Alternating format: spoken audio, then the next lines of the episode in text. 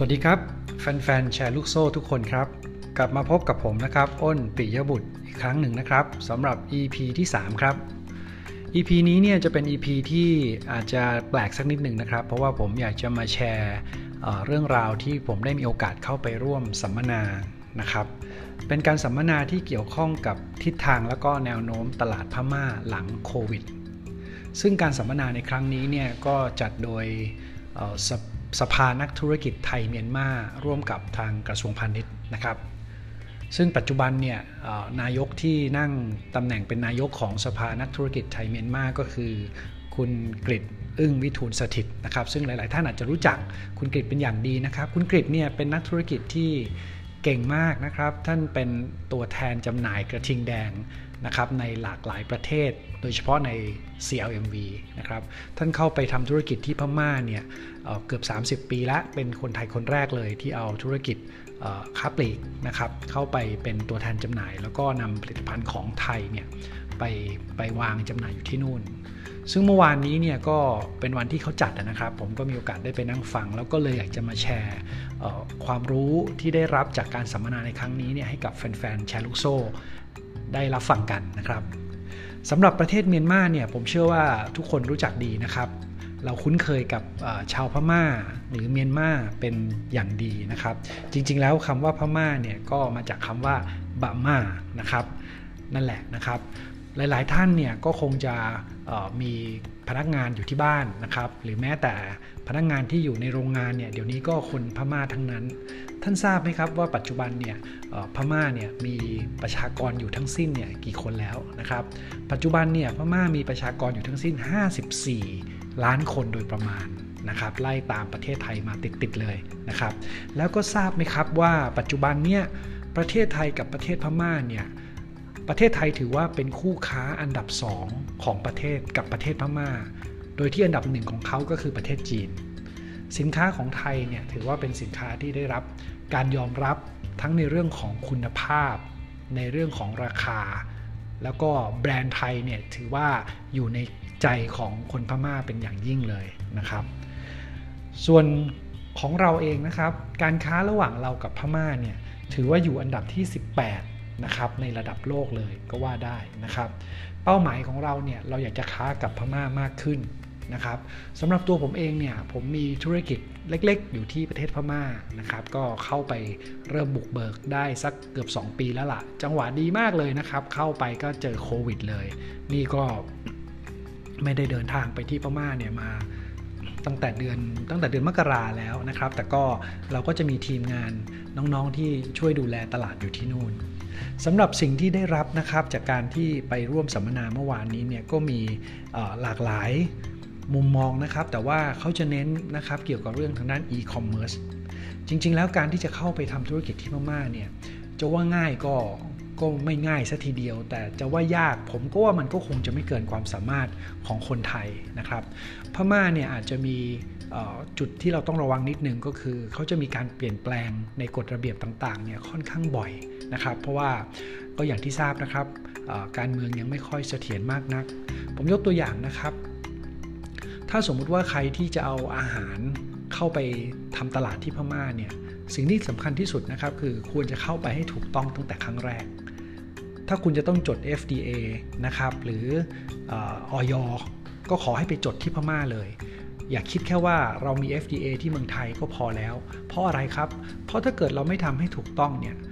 วันหนึ่งถ้าเกิดสินค้าเราติดตลาดขึ้นมา มียอดขายเยอะๆขึ้นมาเนี่ยก็จะเป็นเรื่องนะครับ ซึ่งก็มีหลายเคสให้เราได้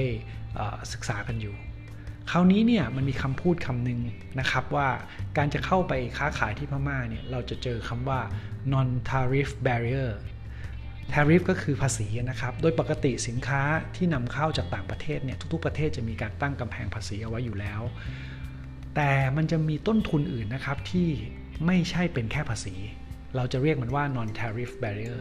ที่พม่าเนี่ยจะมี non tariff barrier อยู่หลากหลายแบบมากนะครับ ผมแค่ยกตัวอย่างในเรื่องของธุรกิจอาหารแล้วกัน ถ้าสมมุติว่าท่านจะเอาอาหารเข้าไปขายที่พม่าเนี่ยสิ่งแรกที่ท่านต้องทำคือต้องต้องจดทะเบียนให้ถูกต้อง เพราะฉะนั้นเนี่ยท่านจะไปท่านจะต้องไปจด FDA ของพม่าก่อน ซึ่ง FDA ของพม่าเนี่ยค่าใช้จ่ายอยู่ประมาณ 1,500 เหรียญ ต่อชิ้นในการจดครั้งหนึ่งนะครับ แล้วที่น่าสนใจกว่านั้นคือ ไม่ใช่ lifetime FDA นะครับ ทุกๆ 2 ปีนะครับจะต้องมีการจด FDA ครั้งหนึ่ง ต้องไปต่อเราเรียกว่าไป renew นะครับ ส่วนอีกอันนึงนะครับซึ่งท่านจะต้องต้องจดก็คือเครื่องหมายการค้านะครับ เหมือนกันครับ เครื่องหมายการค้าในการไปจดครั้งหนึ่งก็ประมาณ 1,500 เหรียญ เห็นไหมครับ ยังไม่ทันจะเริ่มธุรกิจเลยท่านเสียไปแล้ว 3,000 เหรียญ เพราะฉะนั้นเนี่ยก็ถือว่าเป็นโจทย์ที่ท้าทายกับนักธุรกิจหลาย ๆ คนนะครับที่อยากจะเข้าไปเปิดตลาดที่พม่า แต่ผมก็ยังอยากจะยืนยันนะครับว่ายังไงพม่าก็เป็นประเทศที่ไม่ควรที่จะมองข้ามอย่างเด็ดขาดนะครับ เพราะว่าถ้าเรามอง CLMV แล้วเนี่ย ตอนนี้ไปแล้วครับ เวียดนามนี่ไม่ต้องพูดถึงนะครับเขาไล่ตามเรามาติดๆนะครับกัมพูชาเองก็แคนเบเดียหรือกัมพูชาเนี่ยก็มี investment จากต่างประเทศเข้าไปเยอะมาก ประเทศลาวเนี่ยผมว่าตอนนี้เมืองจีนคนจีนน่าจะเข้าไปจับจองอยู่พอสมควรเลยทีเดียวนะครับ ได้ได้ทราบข่าวมาว่า จีนเข้าไปลงทุนเยอะเพื่อแลกกับการที่ให้ประชากรของเขาเนี่ยได้มีโอกาสย้ายเข้ามาตั้งโลกรากอยู่ในลาวนะครับ เพราะนั้นพม่าเนี่ยด้วยประชากร 54 ล้านคนนะครับด้วยทรัพยากรที่เขามีเนี่ยเราอยู่ใกล้ๆ บ้านใกล้เรือนเคียงเนี่ยเพราะฉะนั้นสามารถทำได้แน่ๆนะครับ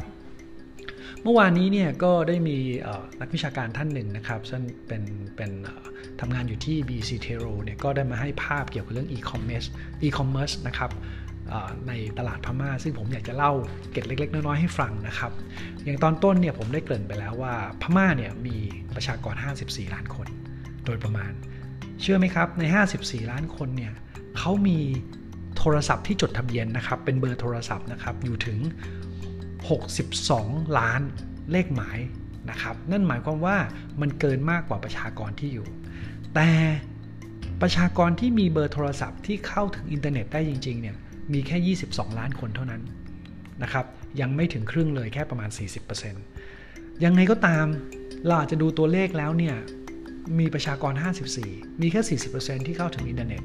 แต่ 40%ที่เข้าถึงอินเทอร์เน็ตเนี่ย ก็มากพอแล้วที่เราจะเข้าไปเริ่มแพลตฟอร์ม เพื่อที่จะรอให้มันโต เพราะจริงๆ เนี่ยเหตุผลที่จำนวนประชากรยังเข้าถึงอินเทอร์เน็ตไม่ครบเนี่ยนะครับ มันไม่ได้มาจากการที่ infrastructure ยังไม่พร้อมแต่หลาย ๆ ส่วนเนี่ยมันมาจากการที่รัฐบางรัฐเนี่ยยังไม่เปิดเสรีที่จะให้ประชาชนเนี่ยเข้าถึงอินเทอร์เน็ตได้ และอันที่ 2 ก็คือการศึกษาของคนที่พม่าเนี่ยยังต้องการการพัฒนาอีกเยอะ เพราะฉะนั้นเนี่ยถ้าเกิดการศึกษาอยู่ในระดับต่ำหรือคนที่ไม่มีการศึกษาเยอะเนี่ยก็จะทำให้การเข้าสู่อินเทอร์เน็ตเนี่ยได้ยากนะครับ แต่ยังไงก็ตามมันถือว่าเป็น emerging market มาก ๆ นะครับ จะมีประเทศไหนในโลกที่ใกล้ ๆ บ้านเราอีกล่ะ ที่มีประชากรขนาดนี้ ที่มีอัตราการเติบโตทางด้านเศรษฐกิจ ที่จะมีโอกาสเติบโตทางด้านอีคอมเมิร์ซได้มากขนาดนี้ แล้วหลังจากเกิดโควิดขึ้นนะครับ อันนี้ก็เป็นสิ่งที่น่าสนใจ หลังจากเกิดโควิดขึ้นเนี่ยไม่น่าเชื่อนะครับว่ามีการเปลี่ยนแปลงที่เราเรียกว่า new normal ของคนพม่าเหมือนกัน อย่างเช่นอะไรบ้างครับ อันที่1ครับเขาใส่ใจสุขภาพกันมากขึ้น ไม่ใช่อะไรก็กินได้หมดนะครับ อันที่ 2 คือเกิดเศรษฐกิจติดบ้านครับ เกิดเป็นธุรกิจติดบ้านนะครับ เป็นธุรกิจติดบ้านก็คือ การออกมาสอนทำอาหารอย่างเช่น มารีวิวสอนทำอาหารสอนอทำสินค้าเล็ก ๆ น้อย ๆ ขายนะครับ แล้วก็ไม่ใช้จ่ายในสิ่งที่ไม่จำเป็น และสุดท้ายครับ New Normal ของคนพม่าคือ พึ่งพาเทคโนโลยีมากขึ้น ที่สำคัญครับ คนพม่าติด Facebook เยอะมากนะครับ ติด Facebook กันเยอะมากที่นั่นเนี่ยจะใช้ Facebook เป็นหลักเลยนะครับ เพราะฉะนั้นใครที่อยากที่จะเข้าไปที่ประเทศพม่าเนี่ยก็ต้องคำนึงถึงเรื่องนี้ให้มากๆนะครับ เอาละครับนี่คือ episode ที่3นะครับเป็นภาพกว้างๆนะครับที่มาเล่าให้ฟังว่าเมื่อวานเนี่ยผมได้มีโอกาสไปร่วมสัมมนา ซึ่งผมมีความรู้สึกว่ามันดีมากๆนะครับเป็นการเปิดโลกทัศน์ให้กับผม จริง ๆ แล้วเนี่ยผมเข้าไปพม่ามา 2 ปีแล้ว แต่ก็ยังไม่ได้มีความรู้ลึกในเชิงลึกเท่าไหร่เพราะว่าธุรกิจที่ผมเข้าไปทำเนี่ยจะเกี่ยวข้องกับอุตสาหกรรมซะเป็นส่วนใหญ่ ถ้าเกิดใครสนใจนะครับ ก็ comment มาคุยกันได้นะครับ แล้วก็ใน episode ถัดไปเนี่ยเดี๋ยวผมจะลงเจาะลึกให้นะครับในส่วนที่เกี่ยวข้องกับอีคอมเมิร์ซเพราะผมเชื่อว่าการทำตลาดปัจจุบันนี้เนี่ยอีคอมเมิร์ซสำคัญที่สุด นะครับเราไม่มีความจำเป็นแล้วครับ ที่จะต้องไปเสียเงินมากมาย ที่จะต้องลงในส่วนของ marketing ที่เป็นออฟไลน์ออนไลน์นี่แหละครับ จะทำให้ผู้ผลิตทำให้ SME อย่างพวกเราสามารถกระโดด แล้วก็สามารถลงไปแข่งขันได้ในตลาดที่มันกว้างขึ้นแล้วก็ใหญ่ขึ้น เอาเป็นว่าถ้าเกิดใครที่สนใจที่จะส่งออกไปพม่านะครับ ผมขอเป็นกำลังใจให้ แล้วก็อยากให้สู้ๆครับ ตลาดปัจจุบันนี้ มันไม่ได้อยู่แค่ในเมืองไทยแล้วครับ ถ้าเราไม่ไป